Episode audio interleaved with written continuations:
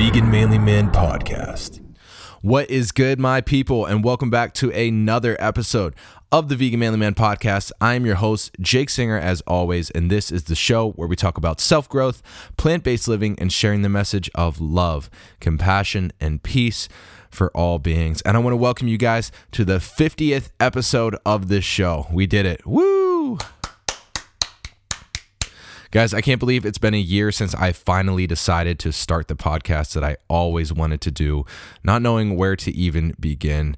I've gotten to meet so many amazing vegans from around the world, as well as connect with you guys, the listeners, in a very meaningful way. Your support truly means the world to me. And I just want to thank each and every single one of you who has listened to even one episode, sent me a message, email, DM, or recommended the show to your friends and family. Uh, I'd like to think that we've grown a nice little community of compassionate, strong people who are eager to become better through education and inspiration, which hopefully this show has provided. So, thank you so much, guys. It really, really means the world to me. Secondly, I am super excited to announce that today's show is brought to you by Veecoco, an online vegan cooking school that takes you around the world to learn from native professional chefs, from raw food to Thai to Italian and cheese making, plus so many more. Veecoco is an online hub with access to more than 200 lectures, downloadable course books, and a wealth of culinary knowledge, all from the comfort of your home. Not to mention, they are always updating with new courses from countries around the world to truly give you a diverse arsenal of tools to take your culinary game to the next level. Trust me, guys, when I first went vegan, I had no idea what I was doing and had to learn the hard way over years of practice to start making awesome vegan dishes. So don't make the same mistake that I did. Veecoco takes the guessing game out of vegan cooking and teaches you not only the how, but the why for international culinary techniques from native chefs. I personally highly recommend joining the monthly membership. For only 25 bucks a month, you get access to all the courses, a private Facebook group, a course certificate, and one new course a month. Plus, you can try it out for 14 days free and cancel anytime. So if you guys want to take your vegan cooking to the next level, go to veecoco.com slash Jake. That's all lowercase, veecoco.com slash Jake, or use my code Jake10 at checkout for an extra 10% off. If you guys are wondering how to spell that, it's veecoco, V-E-E-C-O-C-O, and I'm also going to have a link for that in the show notes check it out. I'm going through some of the courses right now. So if you follow me on Instagram, you're going to start seeing me posting some pictures from these awesome chefs and hopefully replicate the delicious meals that they are making. So Veecoco, check them out. Highly recommended. Also, don't forget, guys, if you're an Apple user, you can help support the show by leaving me a rating and review on iTunes. Just go to the show notes and click where it says leave a review here. It only takes 20 seconds to leave me a five star rating if you think I deserve that, but it will help the show gain exposure and in turn help share the message of love, compassion, and peace to the world. All right, now that housekeeping is over, let's get right into the episode. Myself and Dr. Leo Venus sat down and answered your questions that you submitted for this episode. And let's just say some of them got pretty interesting. I'm going to leave it at that. And I hope you guys enjoy the show. I will see you on the other side.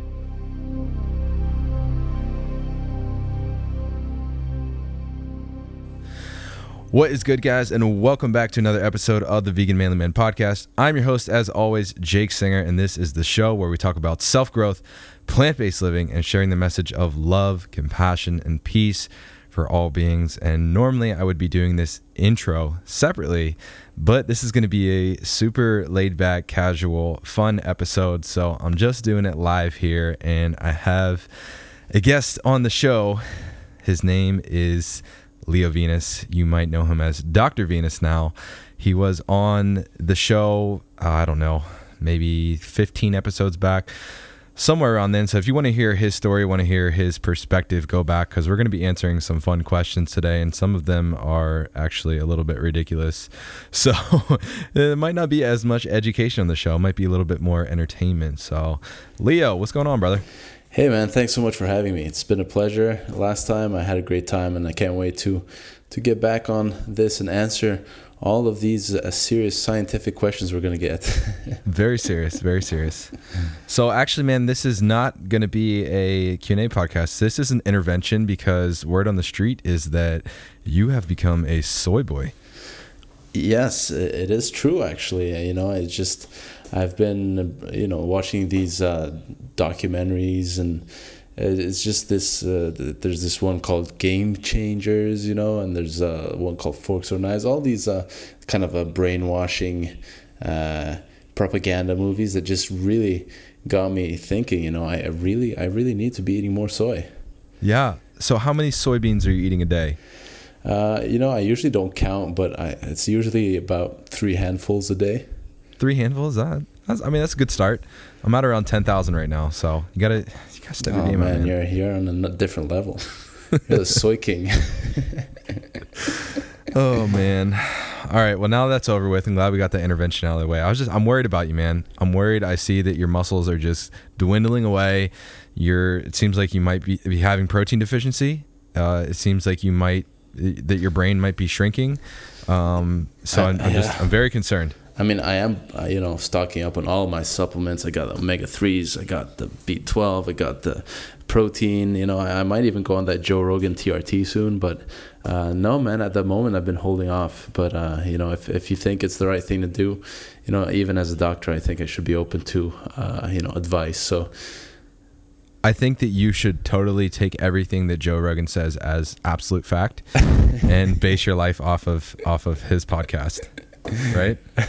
yeah. Oh, I mean, look, if a wise man once told me that, sure, the MD will give you a lot of credibility, but there's nothing that will give you more credibility than more followers and more listeners. Absolutely, man. That's so true. Wow, we're on the same page.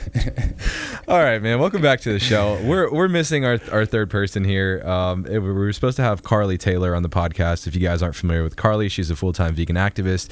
She was also on the show. She was an earlier episode, I think, like episode four or something. Um, so I had you guys submit questions in for this Q and A show, and I was gonna have uh, Leo and Carly on here to answer, but unfortunately, she had a sore throat and was not able to make it. So we wish her a very speedy recovery. Um, so if you guys submitted any questions for Carly, I know there was a few.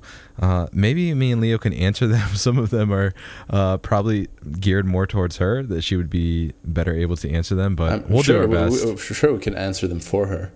Oh yeah, definitely, definitely, for sure so um, so it's just gonna be uh, it's just gonna be the soy boys today, uh, but either way, you guys submitted some some really um, some good questions and also some. Well, specifically you, Leo. I'm looking over. hey man, looking... My, my following is crazy. I just have to say, if you saw my DMs, you would be shocked. You know, it's a, it's a you know it's a different beast. It's a crazy gang out there. Yeah, yeah. Well, even just your Q and A that you were answering today uh, on your Instagram story was was pretty epic. Um, yeah, people just have they have zero uh, boundaries, man, on Instagram. They just if they if they think it, they go for it. You got asked on a lot of dates, man. Yeah, yeah. It seemed like yeah, everybody, you know, everybody wants a date with the doctor. Yep, yeah, that's the, the whole reason why you do the MD, you know. For sure, for sure.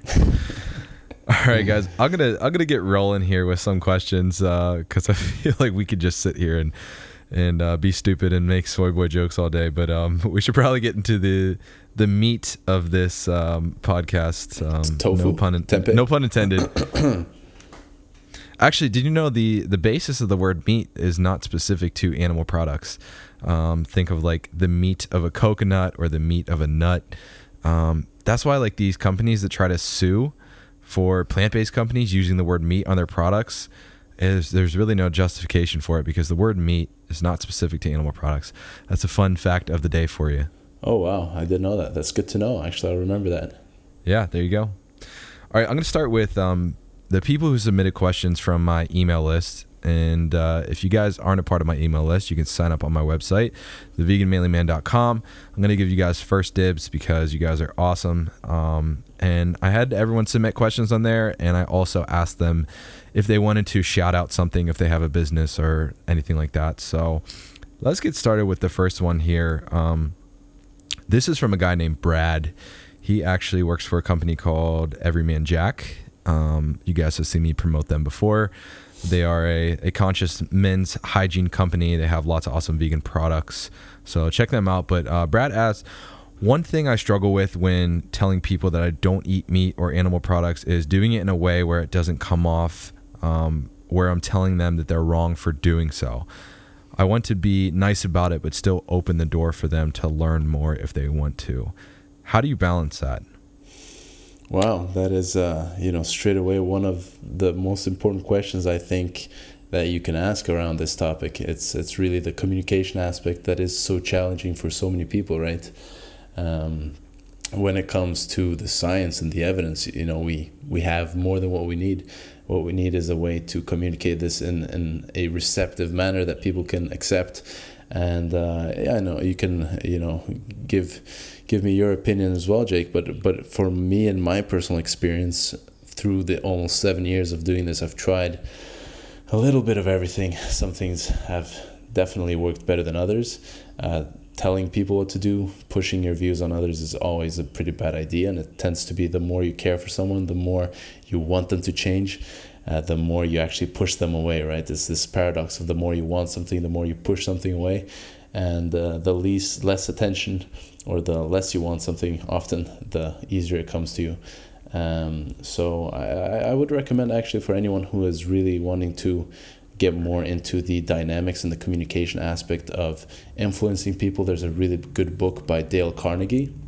I think it's written almost a hundred years ago. It's very old, but it's very relevant. You know, uh, human human uh, psychology has not changed that much over the last hundred years, and uh, it's called uh, "How to Win Friends and Influence People." Very very good book. Oh, Highly yeah. recommended and basically goes over a lot of these things like you know uh, asking questions rather than telling people uh, giving honest appreciation and compliments etc and uh, you know a lot of these things are reflected in my own experience where once i actually stopped trying to put the responsibility on myself to change everyone else and i just started living by example and only telling people more about what i do when they came to ask me uh, actually my results went through the roof and got a lot better than when I was actively trying to tell people and actively trying to spread the message right.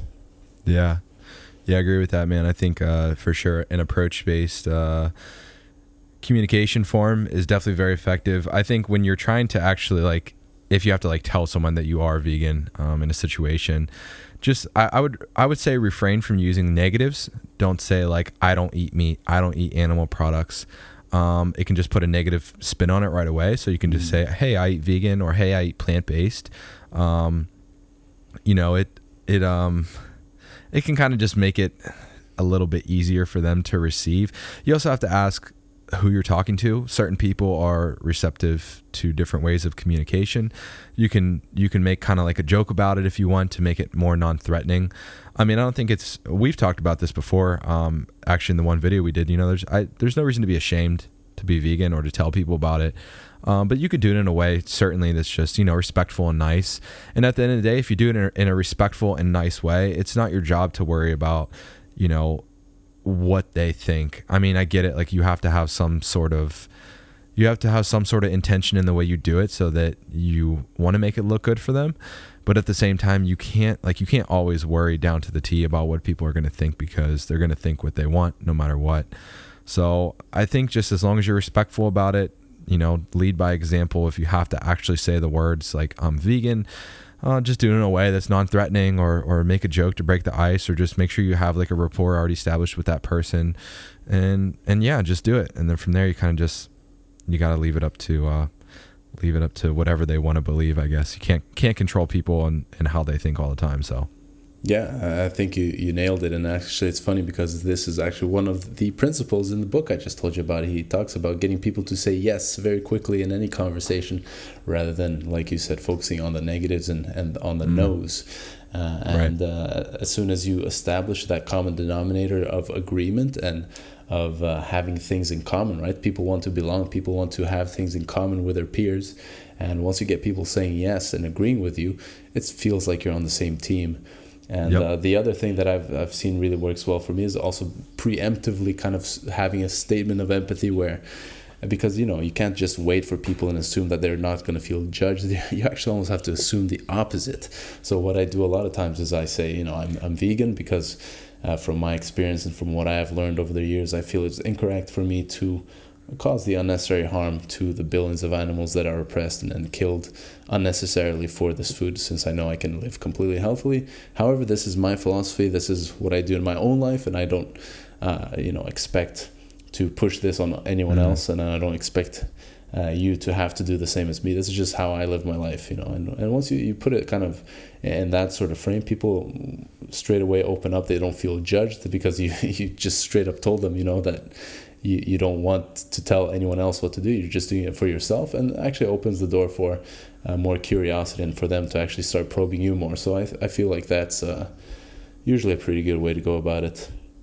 Yeah, yeah, yeah, for sure. I agree. You definitely want to make it something that it seems like, oh, hey, this is my personal choice. Like, you don't want to say, like, uh, people, people, or you. Like, don't use the word like people or you or like you people, especially. yeah, what do you mean, you people?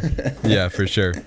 Um, all right, there's a second part to this question. So, this is coming from um, so Brad works Brad works with uh, the the company Every Man Jack, but this second part of the question is, is coming from Every Man Jack as a company. They're asking what would be your suggestions to brands who make products that are vegan? Is there anything missing in the market, uh, in the marketing or education, in your opinion? Um, I would say the biggest thing is to just like research as much as you possibly can about what constitutes a, product being vegan so that your consumers are properly educated, uh, especially if you are not a solely vegan company. Um, people, especially vegans who are going to be buying your products, they want to feel confident in the fact that even though you're not a vegan company, you are giving them vegan products.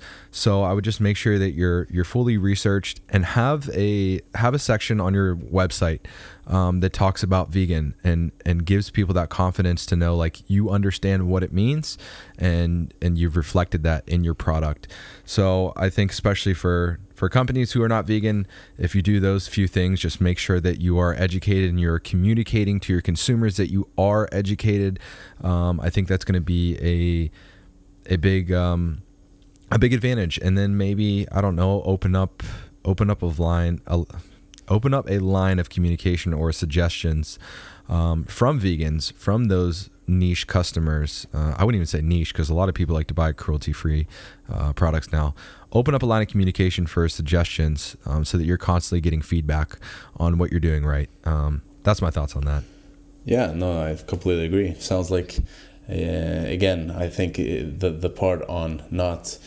Uh, you know, making an exclusive thing, I think is, is one of the nice things that you mentioned there as well, because uh, you know, veganism used to be quite this very, very special niche thing. But not, like you said, a lot of people now who aren't vegan still do enjoy buying these cruelty free or vegan friendly products. So, uh, from a marketing point of view, I think we're moving away from that stage where having anything vegan friendly or vegan uh, uh as is seen as a negative thing, and more and more moving into that being seen as a positive uh, thing, right? So, uh, I think that's uh, I, wouldn't really have much to add add to that. I, I'm not really sure which products are, are really missing, um, but definitely, you know, I think that as a vegan customer, one of the things that would make them feel the most betrayed is if they buy something that's labeled vegan and then find out it's not vegan, right? Yeah. Yep. 100%. All right, let's move on to the next one here. Um, again, these are all submissions from my email list. You can join at my website, theveganmanlyman.com. This one is from Penny Gober or Gober. I'm sorry if I pronounce your name wrong. Um, let's just say Penny. This one's from Penny. The question is How do you deal with all the emotional baggage that comes along with this? I'm assuming she means the vegan lifestyle. And then her shout out is to herself for losing more weight, being a vegan, and her gastric bypass, and for being more mentally healthy. Well done, Penny, on all those things.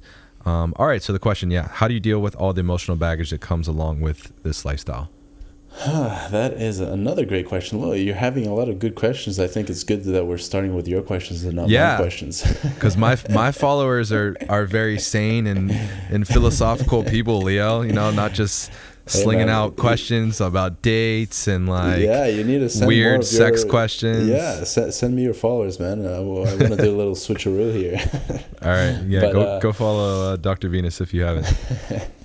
well, basically, in terms of the emotional baggage, this is something I, you know, especially as a new vegan, I dealt with a lot, where I was putting a lot of the responsibility of basically changing other people or having the responsibility of spreading the message, right? You feel like you've found this great evil that's happening in the world and you have a moral obligation to you know spread it and and save as many animals as possible by getting as many people as possible to jump on board um, and, then again you're coming from this this mindset of obligation and this mindset of, of kind of forcing this message onto others which as we mentioned earlier tends not to be uh, unfortunately it tends not to be the most efficient uh, way to spread this message so i think for me the one, one of the things that helped the most was just realizing that you know, I, I think most emotional, uh, you know, most emotional turbulences that happen is when there's a conflict between reality and what you want as an individual. And when that conflict doesn't get resolved, there's a lot of tension. Um, so I think really just trying to align yourself with reality as much as possible and living through uh, that alignment can really help. So an example when it comes to veganism is uh, you know, aligning yourself with with the fact that it's not your responsibility to make everyone else vegan, right? You can yeah do your part and, and live as an example and then live your philosophy and you know share it with anyone else who is interested. But it's not your responsibility to change everyone else, and it's not your responsibility to stop people from making their decisions. Um, so uh, yeah, I think that's probably one of the the best things and and also I would say as someone who's really gotten a lot more interested in behavioral psychology having some basic knowledge or knowledge having some basic knowledge of behavioral psychology and uh, the communication aspect of it can can definitely be very very helpful um, because again i think that those are the two real biggest obstacles in the movement today is the psychology and the communication aspect not really so much the science or the evidence yeah, I agree, man. It's it's definitely tough. Um, man, how do I deal with with the emotional baggage? Um, I I focus on the solution and not the problem. Uh, if you let yourself go down the rabbit hole of all the suffering that there is, if you keep watching like slaughter videos, if you if you let yourself see the things that humans are going through in this world, uh, like sex trafficking, uh, there's still slavery in some places, man. Like there is suffering everywhere. So what you need to do is you know, see those things and let them become your motivation, but don't continue to always use them as your motivation. Start to focus on what the solution is. Focus on the things that leave you with fulfillment, that give you energy, that inspire you, that, that lift you up. Because as much darkness as there is in this world, there is an equal amount of light and people trying to do good things. Um, so if we focus on that, you know, that's what our lives are going to become. But if you focus on on the emotional turmoil from knowing these very hard but true facts um, that's what your life is going to become is, is just going to be an emotional wreck. Um, that's why i see a lot of activists get burnt out who are just like very invested in the um, ethical side of things because they're constantly surrounded by negativity and by suffering. So that that would be my advice for you. I would say strategically use the negative um, aspects of this lifestyle for for motivation, but the rest of the time fill it up with with positive and focusing on the solution. So perfect. Couldn't have said it better myself. Yeah, it's because I'm, I'm, the best, Leo, and you suck. hey man, this is your podcast. I'm not gonna say anything there. it's okay, man. They're only listening because you're on the show. They don't care about me. hey man, aren't you supposed to live your own positivity? You're just talking about. But I will nah, say man, though, that... I will I will, will say in terms of the the uh, negativity, you know, because this is actually also from behavioral psychology point of view extremely important. I think it was Einstein that said it's one one of the most important decisions you make in life is to decide whether or not you live in a friendly universe and mm. it hmm. just goes to the you know the kind of subconscious aspect of psychology if you if you feel like you're living in a dangerous place in a, a evil eh, you know surroundings an evil environment that is really going to sink in into your very being so having that eh, positivity like you said eh, rather than that shaming and blaming type of attitude is definitely going to get a lot more people to be interested into this movement and, and help you actually be happier yeah. and more comfortable in, in your own skin. And I think this is exactly what Game Changers. I, I don't know if you've seen that documentary yet, but the Game Changers it does that extremely well because they focus on the positivity instead of really focusing so much on the negative aspects and shaming people and you know the blame like you should do this no it's actually kind of saying more like oh look at this we have this sexy thing you know come check it out. And, and, and just really gets people attracted to veganism in a whole different way. So big shout out to game changers. Yeah yeah agreed. Definitely agreed on that. Um, sexy is a good word especially if you if you saw the uh, the erection scene. I won't spoil it for those who haven't seen it, but yeah, just just just watch it. Um, all right, man. I'm gonna try to go on to the next one here. We could spend like an hour on one question, honestly. Like that's the thing with these Q and A's is you get a lot of questions, and it's like you want to give each question justice. Yeah, um, especially if these first ones have been really good, really deep. So, but you know, if you, we, we should maybe try to be a little bit more concise. I'll try to keep my answer short. No, it's okay. Like I don't want to. I don't want to stifle it. Like you know, do say what you have to say. Well, the the universe will let us answer the ones that are supposed to be answered. okay, I like it. Get getting all philosophical now. all right. Um, so I got one more here. Wait, I lied. I got two more from the email. Um, okay, this one is from Christina. She's a student at West Virginia University. She's a big fitness and health advocate. She lost 50 pounds of fat and gained muscle after going vegan. Well done, Christina. That's awesome. Nice. Um, and she also teaches nutrition to fifth graders in Pittsburgh at Arlington Elementary. Wow, hometown. Um, represent Pittsburgh. Right on. Uh, so this is her question: In the fitness world, how does one not only avoid those typical vegan, skinny salad eater stereotypes, but present veganism as a real supported lifestyle plan? A lot of my lifting buddies brush my diet off as impossible or ridiculous despite my clear improvements in muscle gain or strength. They think I'm an exception or I'm not like other vegans. I'm trying to show people that it's a valid diet for anyone and muscle building can be facilitated with clean plant protein. Your thoughts would be appreciated. And her shout out is to West Virginia's only all vegan bakery, the um, Venerable I, am not saying this word right. I had to look it up on dictionary before I saw this. Venerable Bean Bakery in Morgantown. Hey man, I think okay. you did a good job. I would not have been able to pronounce that. Yeah, yeah. It's even even for me as a native English speaker, I don't I don't know. But the vener- Venerable Bean Bakery, shout out to them. Um, okay, that was quite a quite a lengthy question, but uh, I think the gist of it is just like how do we present this as a as a valid lifestyle for fitness? Yeah, so I guess again, uh, when it comes to the evidence based uh, aspect of it, you know, I mean, you could start showing evidence in science, which is what I advocate as a scientist myself. However, most people don't think in scientific, logical terms, right? Most people do want to see real life examples. Is that anecdotal evidence that people want to see, which from a scientific point of view is worth very little. It's not really something we should be focusing on, but again, that's what people like to see.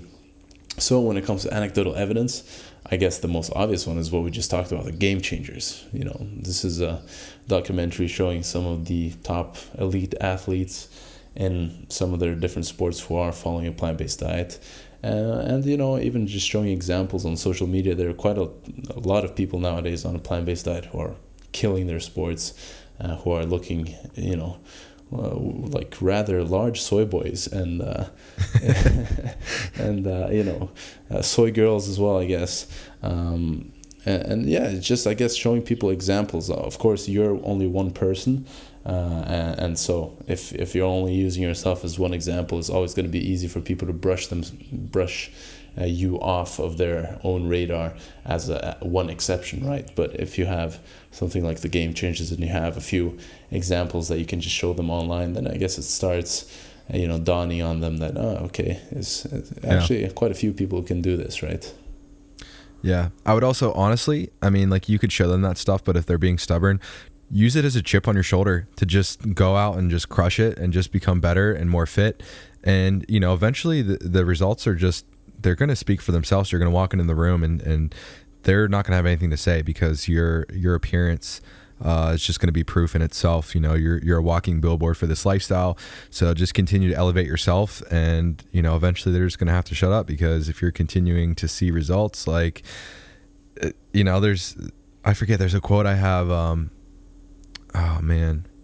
I don't know, one of them like cheesy quotes like be be so good that you don't need like an introduction. So like like represent this lifestyle so well that like they're just gonna stop. They're Yeah. right now they're probably just, you know, using using any excuse or reason to just bash on the lifestyle because they don't understand or they're threatened by it. But um, man, just keep doing your thing. And yeah, maybe if you can get them to watch Game Changers, that would honestly be the best thing. But um, yeah, I would say, man, use that as motivation. Yeah, that's great. I actually have a real life experience that relates to exactly what you said, Jake. Because when I first went vegan, I was, you know, relatively. I was always quite sporty. Was I was quite skinny as well back then, and you know, the how do you get your protein questions just rushed in like you know just rained in from all angles but once i started putting on some mass and and uh, getting some serious gains in the gym that kind of started changing and nowadays whenever I tell someone that I'm vegan, usually the, the reaction I get is, "Well, you obviously don't have any problems with protein." So uh, you know that Right. that walking billboard example that you use definitely does work. hmm Yeah, it's like similar to Derek Simnett. He was like a, a marathon runner, I think, or uh, he had a skinny physique, and he realized, like, you know, if I want people to listen to me um, about this lifestyle, because he he would say people would come up to him and be like, "Yeah, but you, I don't want your physique. You know, I want to be muscular," and Yeah. he used it as a chip on his shoulder, and now he's freaking ripped. Exactly. Yeah. All right, let's go on to the next one here. Uh, this is the last one from the email questions. This one is from Jeff Myers, um, personal trainer. It doesn't say where he's from or anything, just says he's a personal trainer. So, Jeff Myers, a personal trainer. Uh, his question is Where do you guys stand on all of the fake meat? Impossible Burgers, Beyond Meat, KFC is coming out with fake chicken. Do you think it's good or bad for the vegan movement and the environment, seeing as though this is all processed in factories? Lastly, as a vegan of only two years, I'm finding it harder and harder to resist eating it because it's becoming more and more convenient. So uh, I'm going to lead this one off. I would say you're absolutely right that veganism is becoming more convenient, which is a blessing and a curse. When I went vegan, it was a lot easier to eat healthy because if I went out to eat somewhere, uh, I was normally forced to get something that was healthier. They didn't have all the fake meats and the fake cheeses. And now I can drive down the street and there's at least five or six restaurants I could stop at, half of them fast food, and get something vegan. So you definitely got to have a lot more willpower. Um, I think in the sense of the environment, they are still more uh, environmentally sustainable, maybe not as uh, sustainable as whole food plant based. But my stance on it is that if if these products can get people invested into this lifestyle and use them as a catalyst to to change their lives, then I'm all for it. Do I think that we should sustain off of this stuff like long term? No. I think that a lot of these products are you know, just as bad as a standard American diet in the sense that they are extremely processed. They are full of oil, they are full of saturated fat, they're full of sodium, they are full of who knows what. But at the same time, you know, you can argue the ethical perspective. Obviously, you're not killing an animal. It is better for the environment. And if it gets you invested into this lifestyle and eventually leads you down the path of eating whole food, plant based, um, then I'm all for it. Um, I think these are transition products. Some people are, are going to eat them on a regular basis if they don't care about health. But if we're talking about strictly health and environmental aspects, uh, I think these are great transition products. Yeah, mm, couldn't have said it better myself. I think the only thing I would add is, uh, from my perspective, I, I always I do hear quite often this argument that oh I, you know I'm an ethical vegan so I don't need to take care of my body, but the thing that I like to remind people of is you know if you are an ethical vegan, then you want to help as many animals as possible, and if you want to help as many animals as possible, you want to turn or convince or help move as many people as possible into that direction, right? And being a good example, being the billboard that you mentioned earlier, is definitely going to be way more helpful than being a sick and unhealthy vegan. So even if you are a purely ethical vegan, taking care of yourself, looking good, being fit and healthy is definitely going to be a good thing from an ethical point of view in the long term or in the if you're taking the whole perspective. Uh, but other than that, yeah, I wouldn't really add much else. Yeah, I couldn't have said that better, man. That's that's so true. Very true. All right, let's go on to some Leo questions here. It's about to get crazy, guys. Forgive Oh. me. and this Um, is the doctor. I, you know, I'm supposed to have a, a, a serious following. What's going on here? I know. I don't know. Let's. I kind of just want to get into one of the most ridiculous ones. Um, All right, I don't even know what what the question is on this one, but um, this is from Calvin Underdash We semen retention. Do you fap? so I don't know what the question is about semen retention, but fapping is what masturbation. Yeah. Um, yeah. Look, the only uh, thing I'll say on this is that it's apparently good for your prostate health. Yeah, so uh, you know, as a as a medical professional and as a doctor, I usually only comment on things that I've uh, read studies on and read the scientific literature. I have to disappoint you and say I haven't read too much about uh, semen retention, uh, so I'm not really an expert in this uh, area. Um, I would say, you know, if, if you feel good doing that, you know, go go for it. I, I I would have to actually take a look at if there even are any studies on this uh, I, I just don't know. So I can't I can't really comment too much on this uh, on this question. Um, in terms of do you fap, uh, you know I'm a soy boy, uh, a lot of estrogen, so you know I, I don't feel the need to do that sort of thing. All right, let's just go on to the next. Oh man. All right, very serious question. Are you ready? Okay, let's go. Okay, Dr. Venus. Do you have a girlfriend? Oh, wow. That is a serious question. Well, you know, the thing is, uh, again, going back to the soy. No, I'm just joking. I'm not going to go the soy boy route again. Um, wow, the, you know, they, they really uh, they really want to know your, your details of your personal life, huh? They do, man. Actually, I mean, hey, you, you don't Yeah. have to answer. There's no right or wrong here. This is this is this is my podcast. I give you permission. Yeah, yeah. No, I- I'll, I'll say I've, uh, uh, I've no. I'll, I'll, I'll, I'll be honest with your with your followers here. I, I actually do not have a girlfriend right now, uh, or a boyfriend because look, I do get a lot of questions on my Instagram uh, whether or not I'm, uh, you know, homosexual. But I am actually not Really? homosexual. Yeah, I don't, I don't know why. Uh, you know, I, I take it as a compliment because a lot of, you know, homosexual men are, are very good looking and, and fit. So you know, I'm taking it as a compliment. Uh, I have a lot of friends who are homosexual. I have absolutely, you know, uh, nothing but love for for people of all all walks in life. But you know, I have to disappoint. I am actually straight, but I do not have a girlfriend, so I'm taking applications. You just opened up the door, man. You're talking about your your Instagram DMs. You know how crazy it's about to get now if they hear this. Uh, just edit out that question, man. Okay, yeah, sounds good. All right, um, this one is from this one is from Athena. She says, "Can you just shout me out and let all the vegan men know I'm single? Thanks." um, so yeah, v- single vegan men, go follow Athena on uh, on Instagram. Uh, it's Athena na underscore.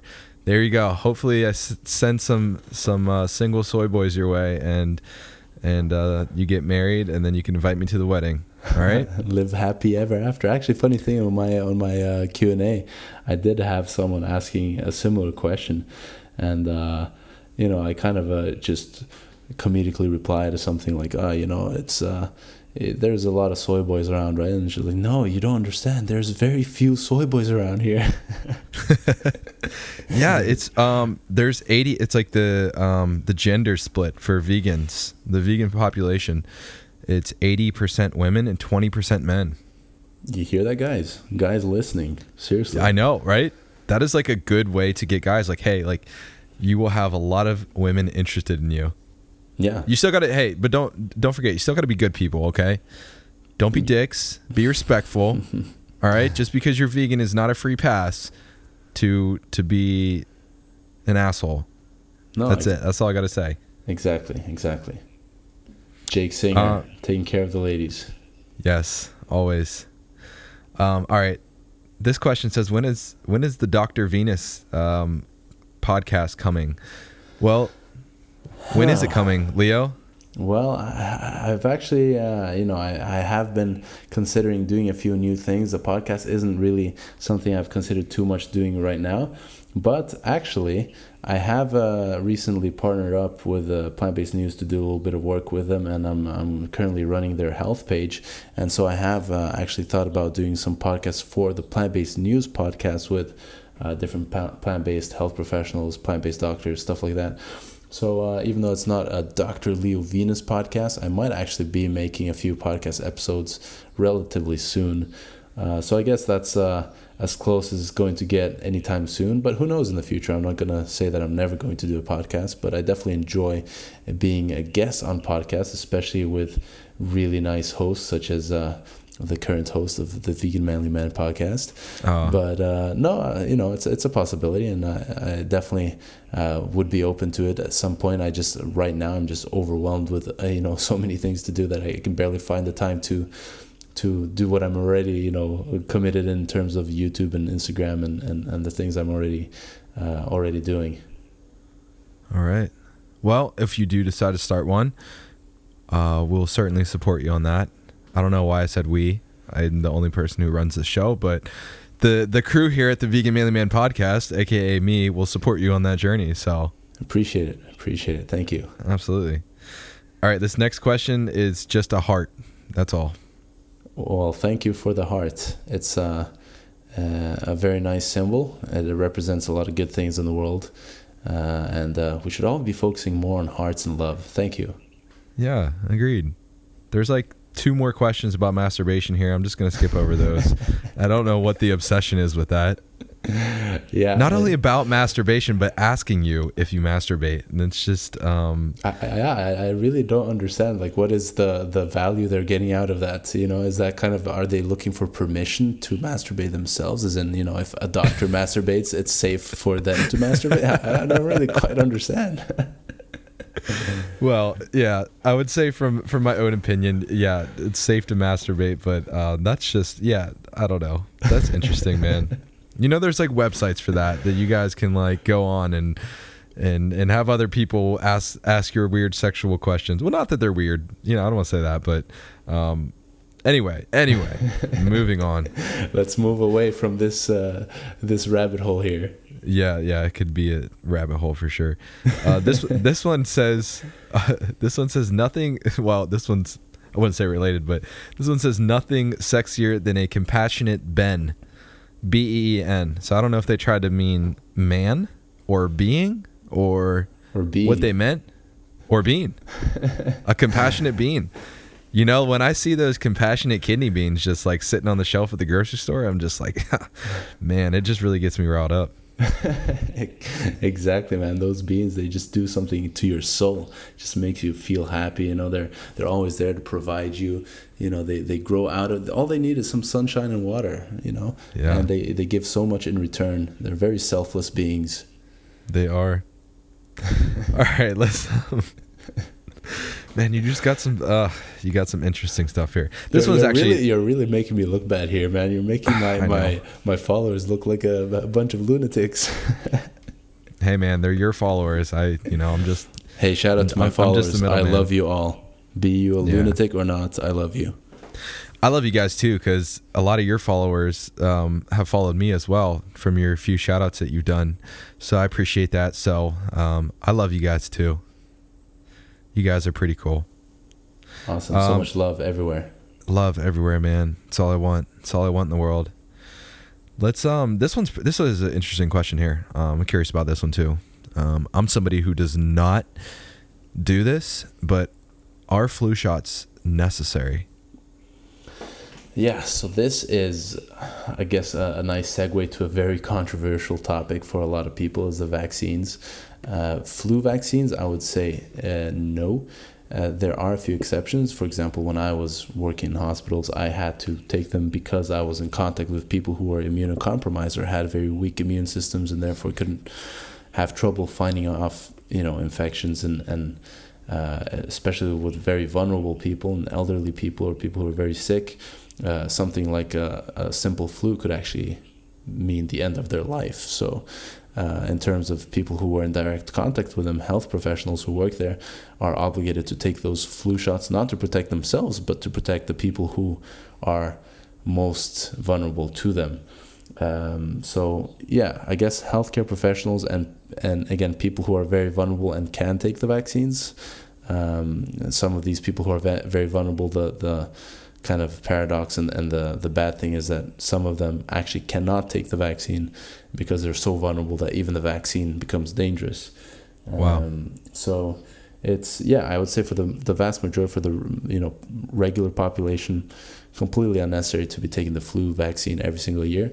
But for you know certain special circumstances, it, it, it is definitely worth it. I think it's recommended usually in most countries for people over 65 and you know uh, like i was saying uh, immunocompromised people who are vulnerable or healthcare workers now again this is kind of a bit controversial because over 65 does not necessarily mean you know some people over 65 have amazing health some people over 65 don't have such great health right so uh, anytime you're you're trying to make guidelines that are standard for a huge number of people uh, it's not going to be 100% correct for everyone but those are the general guidelines All right. There you go. Yeah, I'm I'm honestly indifferent. I don't know enough about the topic to really give a, a strong opinion. So um yeah, it's definitely a controversial one. Uh, that was sent in by Alice Adam. Thanks for the question. Uh, I'm gonna go into a really interesting one here. Um, this is from Giles Mitchell. Uh, these are still people from from your Q and A. Um, to defy vegan stereotypes, do we obsess over macho ideals that excludes queer as less worthy? well, wow, this is yeah, this is a really deep question. Um, so like more or less, to kind of reword it is like, should we strive to like appear very macho as vegan men, um, to kind of break the stereotype? I will always say that you should be yourself no matter what. yeah Um, I I get that there is, I get that there is a need to present in a certain way to reach a certain audience. For instance, like macho men um, who are not vegan, but you have like documentaries like Game Changers, stuff like that, and you really have to ask like like what is what is being macho? Um, you know, like are you talking about like having big muscles, this and that. I mean, yes, there are certain things that can play to your favor if you're in really good shape, um, things like that. But honestly, at the end of the day, like you, you have to be comfortable in your own skin, and you have to make sure you're living true to yourself.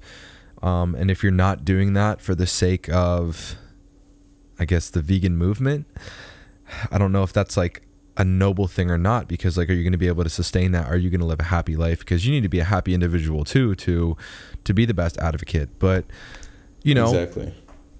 I maybe like maybe change your audience. Yeah.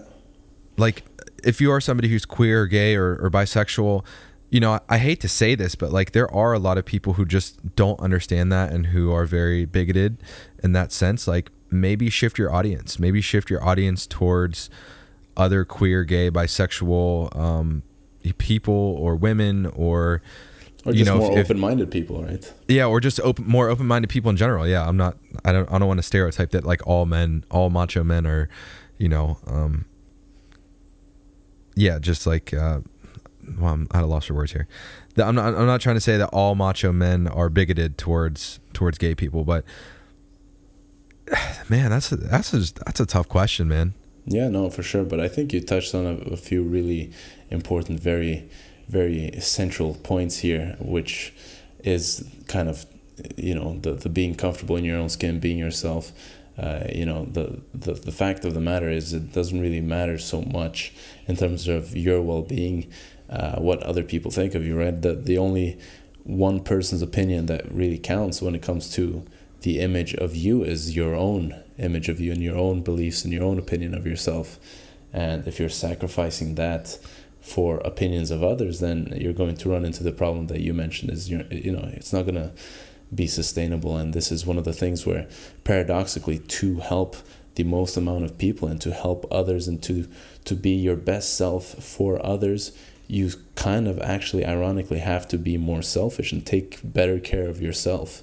Uh, and this is something I think a lot of people have issues with because again it can come across as selfish. It can come across as a bit self-obsessed to to constantly be taking care of yourself and trying to you know develop yourself and you're only always working on yourself whereas we've almost had this kind of white knight uh, or noble culture around sacrifice and really just doing everything for for others. Uh, but that's not realistically a, a, good long-term strategy i think. Yeah. Putting yourself first is sometimes the most important step Yeah, agreed, man. Yeah, it's tough, but I, th- I think we, we hit some main points on that. So, um, thank you for sending in the question. Um, I lost lost my picture here. Um, well, I said the name of it already. Okay. Who was it? Wait, Giles Mitchell. There we go. Giles Mitchell. Thank you for sending in the question. Um, all right, let's go to another one here. So I did actually have some good questions from my followers too. Uh, uh, you know, basically, we, we have to uh, appreciate that as well. I think. Yeah, that was a, that was a great one. Your your followers have been redeemed, Leo. Perfect. Thank you. Excuse me, Thank Doctor. You. Thank you. Uh, was it Giles? Giles Mitchell? Giles Mitchell. Giles Mitchell. Thank you for redeeming us, Giles Mitchell. I'm indebted to you. he is our uh, he is our white knight. All right. Uh, will Leo start doing the the word and medical fact of the day again? Those were fun. Did you stop? Yeah, so that was uh, actually a kind of a long story. So basically, what happened is I got my phone stolen while walking around the city here in Barcelona, and yeah. uh, for some reason, the app I used for my word of the day, uh, I think was a, a, British app, and it wouldn't download on my on my uh, new phone while using it here in Spain. But then I went to London VegFest just now uh, last week, and I was able to perfectly download it back. So now I actually have the app. I might actually start doing it again. Uh, I guess it's just been a little bit crazy now with, you know, the phone getting stolen and, and starting my, my online coaching business and, and doing everything at the same time. I just kind of fell to the back of my priority list. But yes, I think it is safe to say that uh, I will be incorporating that back very soon. How did how did your phone get stolen? I'm uh, curious to the story. If you want to talk about it, it might be. Yeah. No, no, no, it's, it's not suffering it's not. any post traumatic stress disorder. yeah, no, it's it's not really a post traumatic stress disorder. It's more like a post traumatic shame disorder, because uh, I actually think I was uh, literally looking at my phone and then I left it on the bench and just walked away because I thought I put it in my pocket. and then when I walked back, it was gone. Um, you know, I, am I'm, I'm uh, pretty laid back when it comes to this kind of stuff. I come from Norway where, you know, you leave something somewhere and people tend to find you and, and give it back to you. Uh, it's not really the case in big cities like Barcelona. You leave stuff lying around, it's it's usually gone pretty quickly. Um, but so you know, it's it's uh, it's th- that's the theory. I don't know exactly what happened. It could have been that somebody actually took it from my pocket, but knowing the clumsy person I am, I think uh, the most likely scenario was something like me probably leaving it somewhere and then not getting it back. Yeah. Yeah, man, the world, the world. Uh, I don't want to re- retract back on my statement I said earlier about the positivity. I was going to say the world sucks sometimes. Um, no, but hey, somebody life, got like, a new iPhone, and uh, you know yeah. that person probably needs it. So let's there let's you go. Just be happy for that person. I like that positive spin, man. Look, there we go. How's it going, man? How you holding up? Good, man. Good. I just, uh, as I mentioned to you earlier, have a bit of a cough. You probably heard my voice breaking a few times here, uh, but holding holding up pretty good. Um, I'm happy, man. Life is good. We, we live in a, a blessed age. We have so much opportunity. We have so much technology. We have so many resources at our disposal. We can connect from you know Pittsburgh to Barcelona and have a chat, just like yeah, we're doing man. right now. And uh, you know we've never had easier access to knowledge, never had easier access to to you know uh, social contact with people from all over. Uh, so uh, it's a beautiful time, man. It's, I'm really glad to be alive today, and uh, you know uh, I think a lot of interesting things are going to happen in the future. You're gonna make me cry. That's beautiful. hey man, it truly was tears man. of joy no, I think gratefulness is such an empowering thing. Uh, that was good, man. That made me, that made me feel good.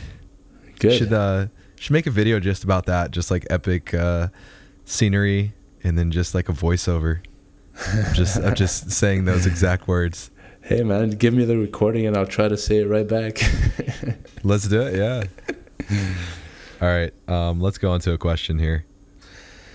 Okay, how about this one? Um, just to continue on with the, the gratefulness theme. Um, this is from Lenda Mars. I don't know if this is a guy or a girl, but they say uh, nothing to ask, just pure appreciation to the mature vegan you've become, and that's one of your questions, Leo. So. Oh wow, thank you. You know, it's uh, it's very humbling. I think I think it's one of the things that uh, maybe you start, uh, you know, forgetting, or some people might might take for granted. But uh, especially as you're you're starting to get a little bit uh, more known on social media, and you start getting a lot of messages. But I I, I still get do get very humbled when I, I get you know genuine messages like this, and whenever I'm at, at events and I, I put real faces behind the real mm. people who are sending these messages and I, I, hear people's stories and, and get to connect with, with those people uh, it really does bring me back. oh, it sounds like I'm about to cry now. so thank you, Elena, is what I'm trying to say. I really do appreciate it. It is uh, it's quite humbling. I recently met up with some vegan friends here in Pittsburgh. Uh, there was a lady there that I met and um, just exchanged hellos, and then later in the evening, somebody must have mentioned to her my podcast and she turned back at me and she said, I had no idea that was you. I literally just listened to one of your episodes today and she was so happy to meet me and I was so humbled. Uh, it truly means the world, guys, when you send us messages like this. You know, we're out here trying to spread positivity, spread a good message, and to get your feedback. Um, you know, I'm sure you would agree, Leo. It, it, it keeps us going. Um, Absolutely. It's definitely yeah. one of the most motivating aspects of this for sure. Yeah, agreed. So we appreciate you guys. Much love. Um, all right. Here we go. Here's a here's a question that I'm I'm really not sure. I've never heard this term before. Maybe you know more than I do. Uh, is there any research about A2 cow milk? So that was one of your questions, but I also I think somebody uh, somebody in in my questions asked that too. They said is A2 cow milk also bad for health because most of the dairy milk available today is not A2. I'm not sure what that is. Yeah, so look once again, uh, I'm not an expert on this. I do uh, have a, a vague uh, knowledge of what it is. So, to my understanding, this is a type of cow milk that is kind of specially prepared for for people who have allergies. So, it's supposed to be a more allergy friendly type of cow milk, and I th- I think it is used a lot in uh, uh, in infants or, or, or children who who are a bit more vulnerable to uh, or, or should be avoiding normal milk. Um, now, again, I'm not 100% sure if that is correct. I might have to look this up, uh, but there will definitely be quite a bit of research on it, uh, especially if it is, you know, for that purpose of avoiding uh, allergies and, and f- for being used in people who can't tolerate normal milk. Then I'm sure there will be quite a bit of research on it, and I'm probably going to have to read about it now because I actually am not you know too sure about about this question. Yeah, I have, I have no knowledge on it at all, so I, I can't really say anything. That question was from Raw Al the Bond or Raw the Bond. I'm not I'm not sure how to say that, but uh, thank you for submitting. I'm gonna go to um, go to another. I'm kind of skipping all around here. I probably should have kept in order, but I wanted to uh, mix it up a little bit between some of your questions, some of my questions. Let's do. Let's answer this question. This one's a unique one. Uh, vegan contraception. Um. Wow. Yeah. I actually. Yeah. I actually only heard about this recently, and and again, this might be a bit of ignorance on my part. I uh, didn't really actually know that. Uh, you know, a lot of contraception isn't vegan. Uh, I'm assuming they're yeah. talking about barrier contraception or condoms here. Um, yeah, I would assume. Yeah. Yeah. I don't know. So, quite quite possibly um, like like the pill though as well. I don't know if there's yeah, so ingredients the thing about the in pill, there. Though is the pill is technically um, a medication, uh, and anything mm. that counts as a medication does go through animal testing. This is something that I usually talk about, and some people are kind of shocked over that. You know, from a medical point of view, there is no such thing as vegan medicine. Uh, all mm. medications in, in in the world today, basically, in most uh, countries have to go through animal testing before they are allowed to be tested on humans. Uh, yeah. And so uh, one could argue that you know all medications are not or, or non-vegan, right? Um, now I've had people ask me, well, you know, do I have to never take medications again? Uh, and you know, obviously, I think this is a completely unrealistic and unreasonable stance to take because as you know as a vegan I think uh, the the the mission is to do the best we can in the aspects of life that we can practically avoid to cause suffering. But when when it's absolutely necessary if it's, it's you're talking about a life-saving situation of course you're going to take a medication uh, if, it, if it isn't vegan. I think that we should instead focus on, on changing a system that isn't perfect rather than you know sacrificing ourselves uh, which just if anything is just going to hurt the vegan movement because people are going to be like look at these people they're you know dying because they don't want to take a pill that's not really going to come across as anything positive uh, I don't yeah. believe. So yeah, it's it's kind of one of those interesting things. Most medications nowadays are are animal tested, and the dangerous thing about that is number one, it gives a false sense of security in a lot of people when they're going to test it on humans because uh, you know if it tests safe in animals, the next stage is human trials, and a lot of times something that's safe in, in different species of animals actually dangerous in humans. Uh, so this this is one of the negative things, and the other negative thing is that sometimes something that is dangerous in other species of animals and therefore fails animal testing and never goes on to human trials could actually be a very great drug, a very good medication in human beings, but we will never know because that will never get tested in humans. So it's a far from perfect system, and it's uh, definitely something that does need to change. And there are a few organizations that are trying to work with changing the public policy and changing the legislation and the laws around this, but it definitely is a, a, an area that is, is quite interesting I think has to change for sure going forward. Agreed, man. Went on a little bit of a tangent there, but I think it's important to to um, speak that message. Like you said, it's impractical. Um, yeah, we got to focus on the things we can do. Um, that but we yeah, have sorry, choice over. Yeah. yeah no, exactly. no, no. I no, I, appreciate I appreciate you saying that because it's super important. It just it touches on like the idea of you know focusing on these like little minute aspects of you know being the perfect vegan, which is just impossible. Exactly. So I, I appreciate that tangent. But as far as the actual question of vegan contraception, um, the only thing that I know of that isn't vegan um, is condoms and there are brand there are vegan condom brands. Um, there's more now than there were before. So honestly, if you just search vegan condoms, you'll find them online. Yeah, yeah. A, I was about to ask, is that more something that you have to buy online, or would would you be able to find those in stores as well? I don't think I've ever seen a store, uh, you know, with a, a condom, uh, you know, that says vegan on it. But you know, maybe that's different in the states than here. Yeah, the sometimes not that I shop for condoms that often. Just saying. yeah, no. Some sometimes there are. Sometimes there are brands that do say vegan in the store, but more often than not, um, yeah, you might have to get them online. I know um, there's a brand out of Australia called Glyde.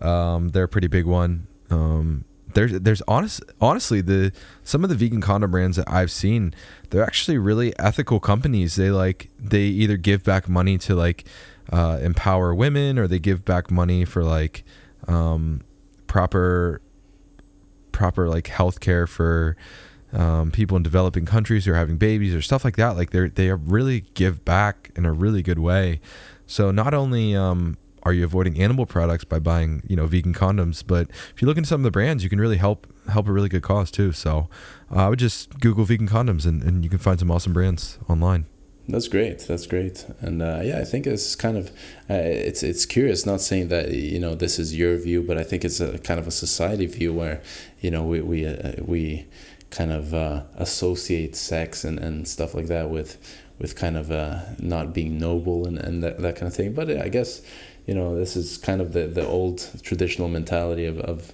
of the the shaming of, of of sex, right? Whereas I think that what you just described is like sounds like a completely legitimate, extremely ethical company, and you know, uh, sex is, is is the most natural thing in the world. I don't think people should be ashamed of talking about it. Every single one of us is only alive today because of sex.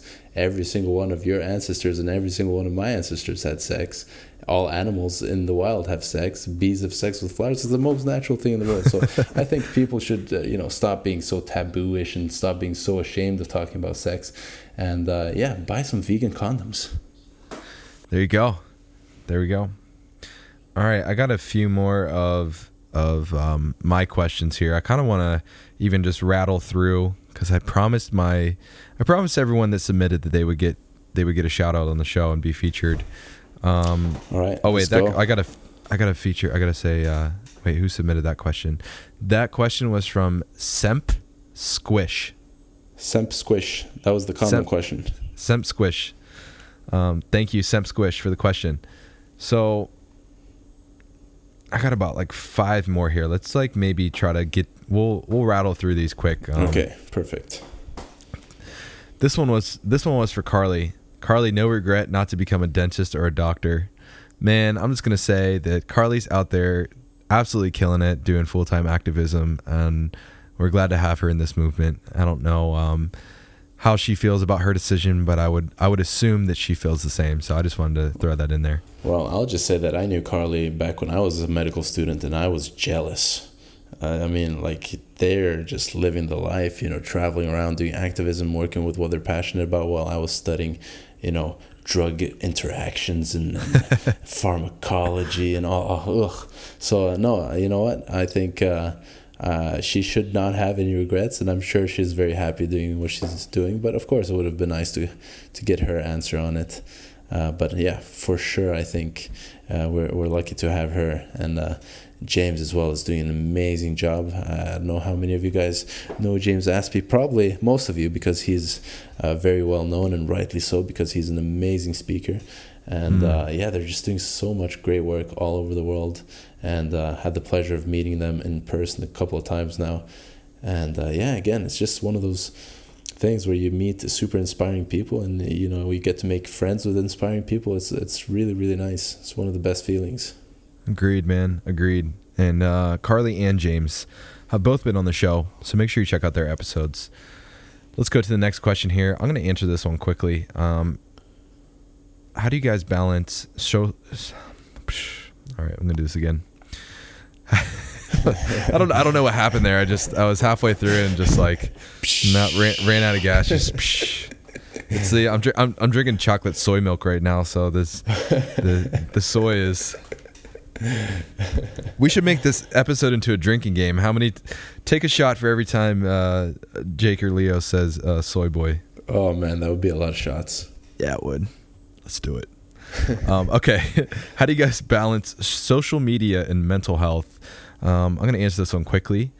Uh, I will go to say that w- for one thing, if you're on social media, uh, make your feed into something that is inspiring, uplifting, and positive. Okay. Don't be following people who are throwing out negative stuff. Don't be following things that get you down. Don't be following people that you're comparing your life to. Okay. So fill fill your feed with things that are inspiring you, uh, that uplift you and make you become a better person. Secondly, take breaks. Um, I'm not always the best at this because I'm I'm always on my phone, but I every now and again, like at least once a year, I kind of do a little social media detox um, and just get away. And then also, um, just make sure you're doing other things in your life that are uh, attributing to a positive mental mindset. Um, exercise, gratefulness, taking time to be present, um, eating healthy foods, things that I'm not always perfect on, but that I know absolutely affect your mindset in a positive way. So, yeah, that's my thoughts on that. Yeah, perfect. I would just add that you know when it comes to social media, it's uh, very important not to allow that to take away from your real life interactions with other people, right? Because Yep. Uh, like you said, it's important to take breaks, and I think you know as someone who works on social media uh, as well and does a lot of you know both YouTube and Instagram and have been spending a lot of time. Uh, you know, as I, I actually used to despise Instagram before because I did actually recognize that a lot of people were just spending so much time on their devices instead of real life interactions. So as long as you can have the mentality that real life interactions come first and social media is a supplement, then I think that is a more healthy mentality than allowing social media to eat away from your real life interaction with other human beings because it can be a great tool, it can actually help to connect you to other people. But I think that is one of the things you have to keep in mind. You you want to be using it to connect with people in real life. Um, and uh, you know when it comes to mental health, interestingly enough, the number one predictor of, of good mental health is not eating, it's not exercise, the number one predictor is actual real life quality human relationships.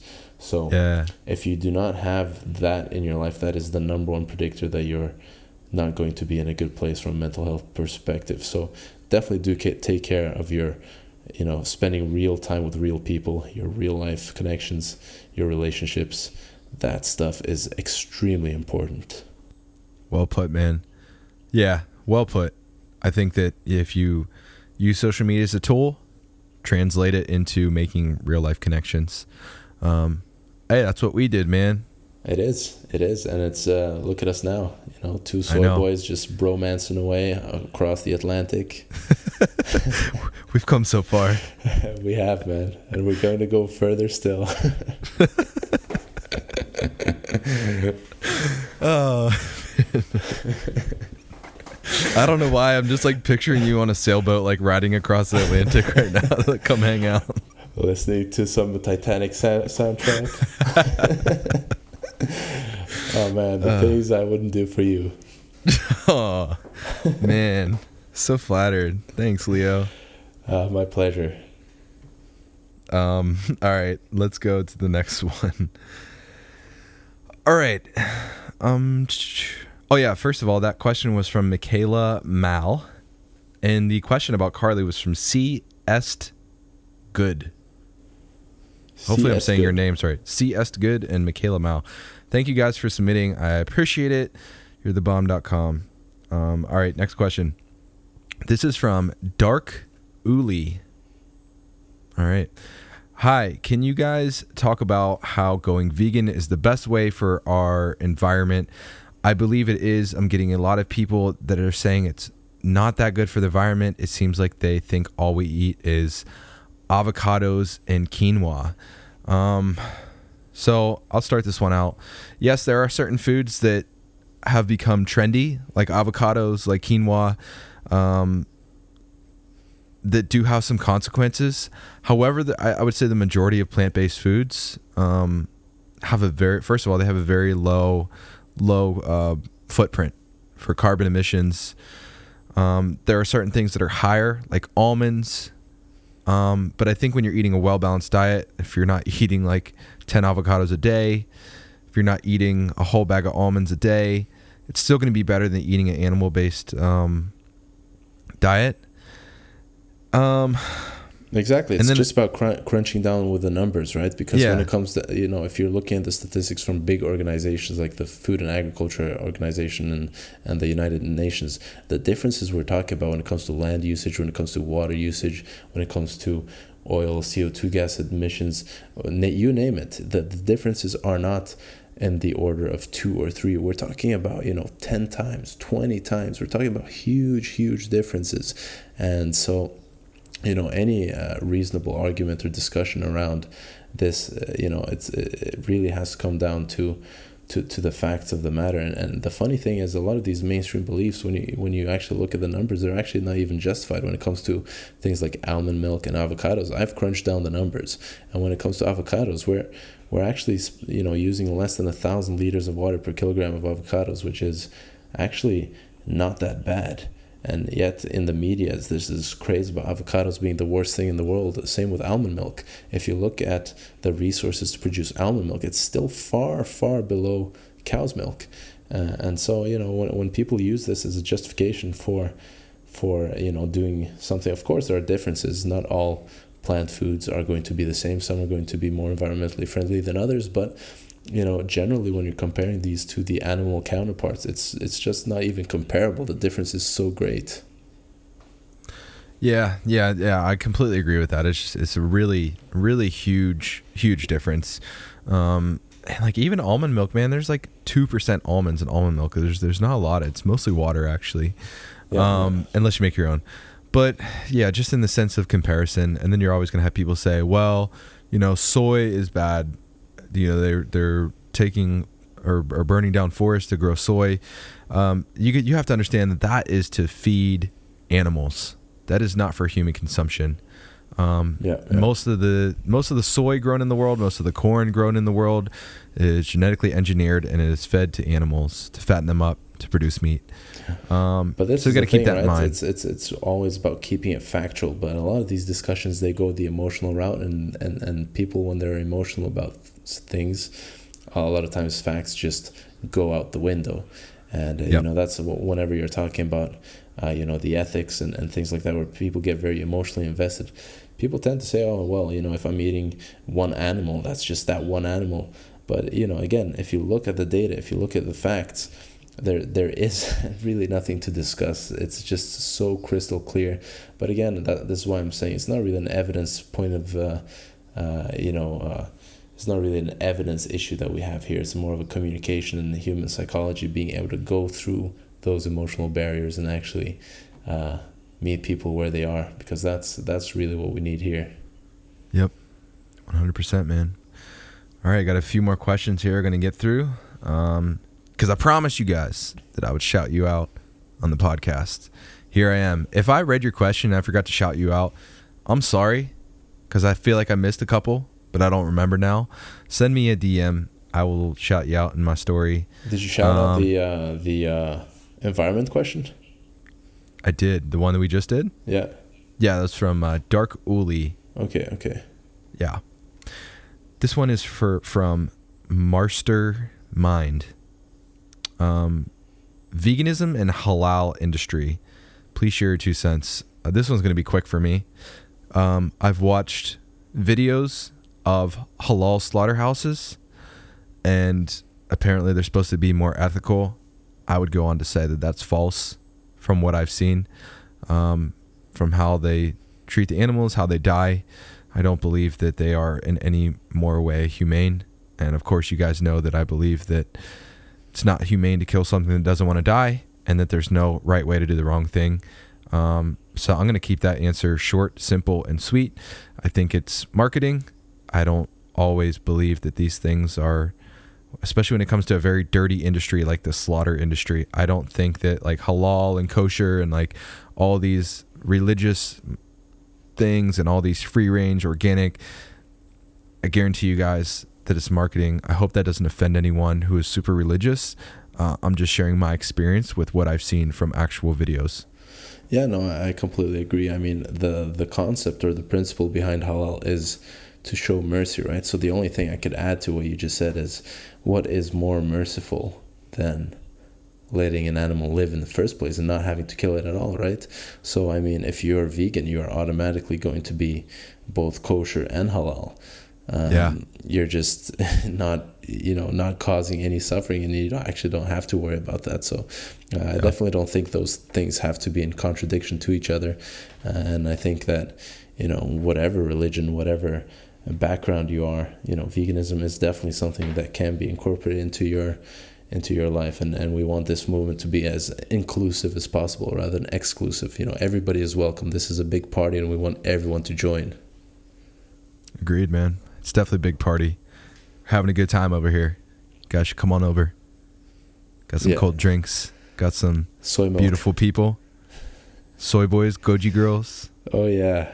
That's it. That's where it's at. God i hope nobody took the drinking game seriously because they're gonna be screwed Yeah, we, we should definitely do that at one point. You know, when when the world goes vegan, we'll we'll celebrate and, and we'll try out this drinking game for real. and then half the vegan population dies immediately from alcohol poisoning. Yeah, actually, right. as a doctor, guys, don't drink alcohol. There you It's go. uh, it's a carcinogen. Actually, causes cancer. It's toxic. Don't do it. The best the best amount is zero. Uh, the only serious recommendation is to drink as little as possible. Anyways, sorry for the for the. Uh, God, you're such a buzzkill, Leo. I know, I know. Just kidding. We appreciate we appreciate your um, doctoral insight. Thank you, thank you. I, you know, Of course. th- those years didn't go to waste. They certainly didn't, man. You're you're very educated and smart and uh, apparently good looking as well. Hey man, you're making me blush again. Stop. All right, let's go to the next question. This one is from Ohio Fit 45.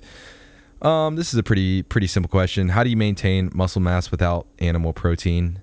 Um, you just swap out the animal protein for a plant based protein in a whole food plant based varied diet.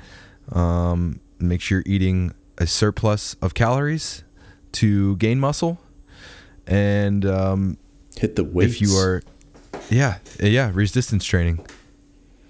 yeah, that's it. That's It's so simple. It honestly is really simple.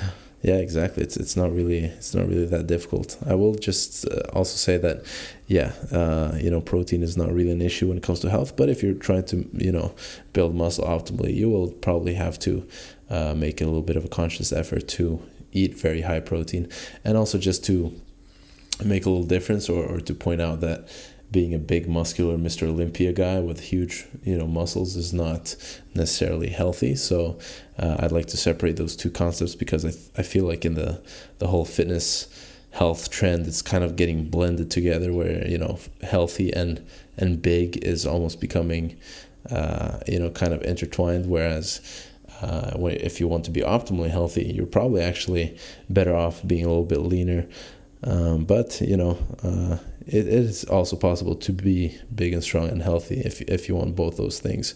Um, but let's not confuse the two for being the same thing. Yeah, you just put a video uh, about this on your YouTube channel, Yeah, yeah, that's right. I did talk a little bit about that. Yeah, so you should you should go check that out. Um, Dr. Venus on YouTube. Uh, you you changed it back, right? It's V E yeah. Actually, U yes, yeah. Dr. Leo Venus now, so it's the full thing. Dr. Leo Venus. Um, go check out Dr. Leo Venus's video about protein on YouTube. It'll go a little a little bit more in depth. Um, yeah, that was from Ohio Fit 45. Thank you.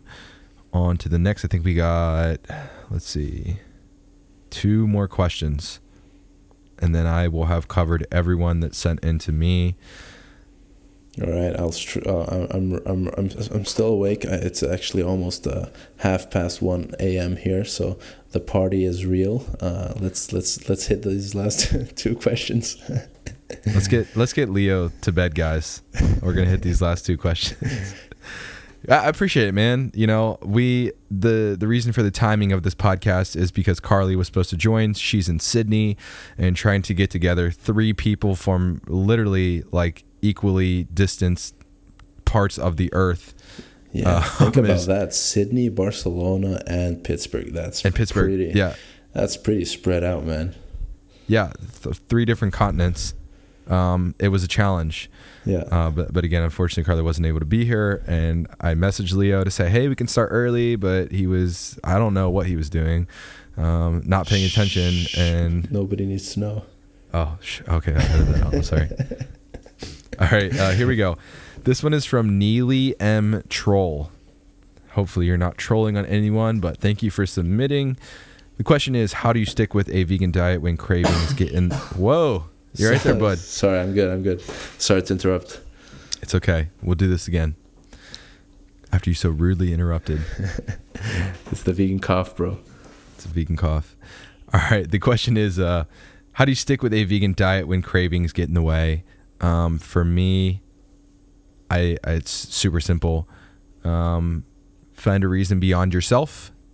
If you're doing it for strictly health reasons, strictly for reasons that are for yourself, it's going to be very hard to battle your own mind sometimes. But if you're doing it for the environment, if you're doing it for you know being around for your kids, if you're doing it for ethical purposes, um, make it a reason that's really solid, so that you know when you're feeling weak, you can you can say, hey, this person is counting on me, or the animals are counting on me, or my kids are counting on me. Um, just give yourself a reason outside of yourself to to keep going. Yeah, that's really good. Uh, I'll add that I would say don't don't really be too hard on yourself. You know, again, we expect ourselves to do everything perfectly, but when it comes to this, I think th- the fact that you're you know aiming for this as a process and you're progressing towards veganism, that's already a really really good thing. And if you make a few mistakes along the way, don't let that. Uh, you know, don't make such a big deal out of that that you allow that to be uh, something that discourages you from continuing and trying further to to to incorporate more of this lifestyle. So uh, do do be easy on yourself. Don't be you know taking too much part of this shaming and blaming and and allowing that to give this you know futile or futility mindset where it's just you know I I, I failed and I give up and etc. So you know it's okay to make mistakes. Get right back up. You learn from them. And when it comes from a food addiction point of view. uh, which you know is a, a, very real thing. A lot of people do have addictions to a lot of foods. Uh, I would say the only thing that I think you didn't touch too much on is um, don't have it around your house. Don't have stuff that you really crave in the house because you're just making things extremely hard for yourself. You know, when it comes to addictions, uh, a little bit here and there doesn't work. You really want to completely cut it out. Yeah, agreed, man. Well said. I don't think I have anything else to add for that one. All right, let's go to the last question of the show. Um, this is from I Loves Life. And the question is How do you address uh, when people say that not everyone can be vegan because people have different nutrition requirements?